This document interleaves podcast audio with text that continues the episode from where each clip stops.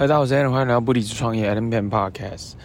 呃，今天来分享一些什么呢？呃，我觉得最近呃，这个能量是高低这这个错综的一个过程哦，有时候高，有时候低，有时候有时候能量比较不好，有时候很多胡思乱想。呃，一直在想说啊，那怎么样调整哦？不然其实这样的能量其实影响到自己家，影响到。你的伴侣啊，通常伴侣也比较比较熟悉你嘛，所以我觉得这是我需要来调整的一些点哦。那第一个吧，第一个就是呃，前一段时间在看的一些书哈，那刚好有一些人是这个 Bruce Lee 的这个 fans 嘛，然后在了解这个人哇，他这么年轻，然后创造出这样的一个结果，影响力哦，他已经过世五十周年了。就他离开过世，离开到现在已经五十年，他的精神，他的这个截拳道，还有他的影片，到现在都还是影响很多人，很经典啊。哦，那我就觉得哇，这非常不可思议。他的一些哲学，他的一些点，那我觉得，嗯，应该是 Be water my friends 嘛，就像水一样，然后不断的在锻炼自己。或者我觉得看到他的体态、体脂，以前不觉得体脂很重要。就是他觉得哇，他体脂很低，真的是很不可思议，很惊人啊！怎么样锻炼的，然后怎么吃的？对，那其实我觉得开拓更多的一些视野、想法，看更多不同的书啊。那我其实最近看的书领域也很多哦，包括最近想要训练一下家里的猫咪哦，有三只猫咪嘛，一只猫咪也是超级无敌调皮的。那十分钟训练猫咪，我看到哦，原来有一些工具可能要先准备一下，然后奖励啊，奖励的这个动作跟声音，我甚至看到它哇，现在猫咪还会冲厕所，那太太太惊人了吧？对，我就觉得哇，这很酷，很很有意思。那我想要做的事情，当然就是找一些影片相关的影片，然后看看完之后，可能准备一些相对应的东西，哦，这是我要做的事情，然后。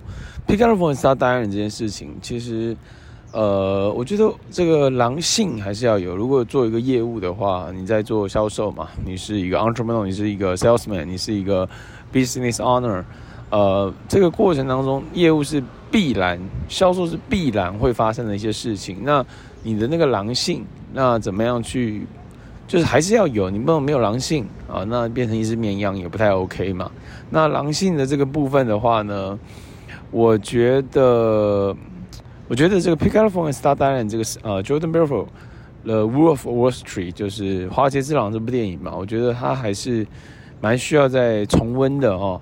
然后，然后你需要准备好你的直线销售、直线销售的讲稿哦。然后完之后呢，找到客户，找到目标啊对象，然后呢，跟够多大量的人沟通这一套流程。哦，那这套流程是灵活运用的，它是灵活运用的点，它不是照念的哦，就是它是应该说它是照念，但它又是灵活运用、弹性运用的一个过程，所以我觉得这个其实蛮蛮重要的，蛮重要的，因为你如果没有这样的点的话呢，它就是一个武器啊，你没有去运用这个武器的话，那其实就比较难嘛，所以我觉得，呃，最近我做比较多是文字上的连结嘛。通话的这个连接，我觉得还是可以需要有。然后另外就是准备好它的卖点，你要卖东西的卖点三个，然后沟通直线。就是之前我我觉得我应该把过去学到的这个东西拿来用，直线销售的这个流程嘛，商品提案流程、价值、价格，哦，就是就是它就是这样啊。你的商品提案是什么？啊，你要对这个人你的商品提案，或者是你对所有人都同一个商品提案，可不可以？也是可以啊。啊，对，那商品提案出来完之后，流程，啊，然后价值，啊，价格，然后完之后呢，沟通，价值、价格，对啊，就沟通完了。然后完之后呢，确认意愿、确认资金、明确进一步不买痛苦。所以它这两个东西，我觉得结合，对，就是那有没有一需要进入到确认意愿、确认资金、明确的痛苦呢？就是看情况，有没有需要，这是 closing 的步骤嘛？对，所以就看情况，但是其实应该更多人要沟通的是商品提案、流程、价值、价格。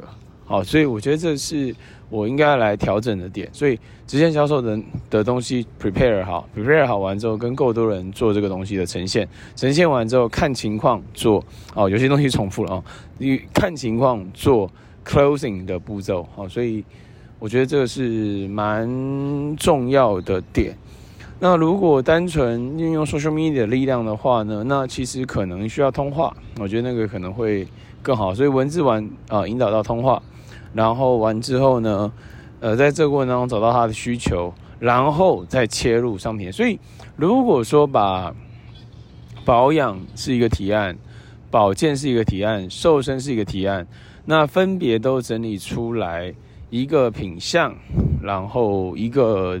一个直线销售，直线销售内容，然后呢，再慢慢延伸，就变成说它有点像是武器库，先把一个武器库的刀磨利，然后慢慢再延伸出新的武器，有点像是这个剑客的概念，它可能有十二把剑，类似啊，这是我突然想到的一个一个 idea 想法哦。那我觉得也蛮好，因为你还是需要创造营业额，因为你的收入来自于你营业额嘛，所以。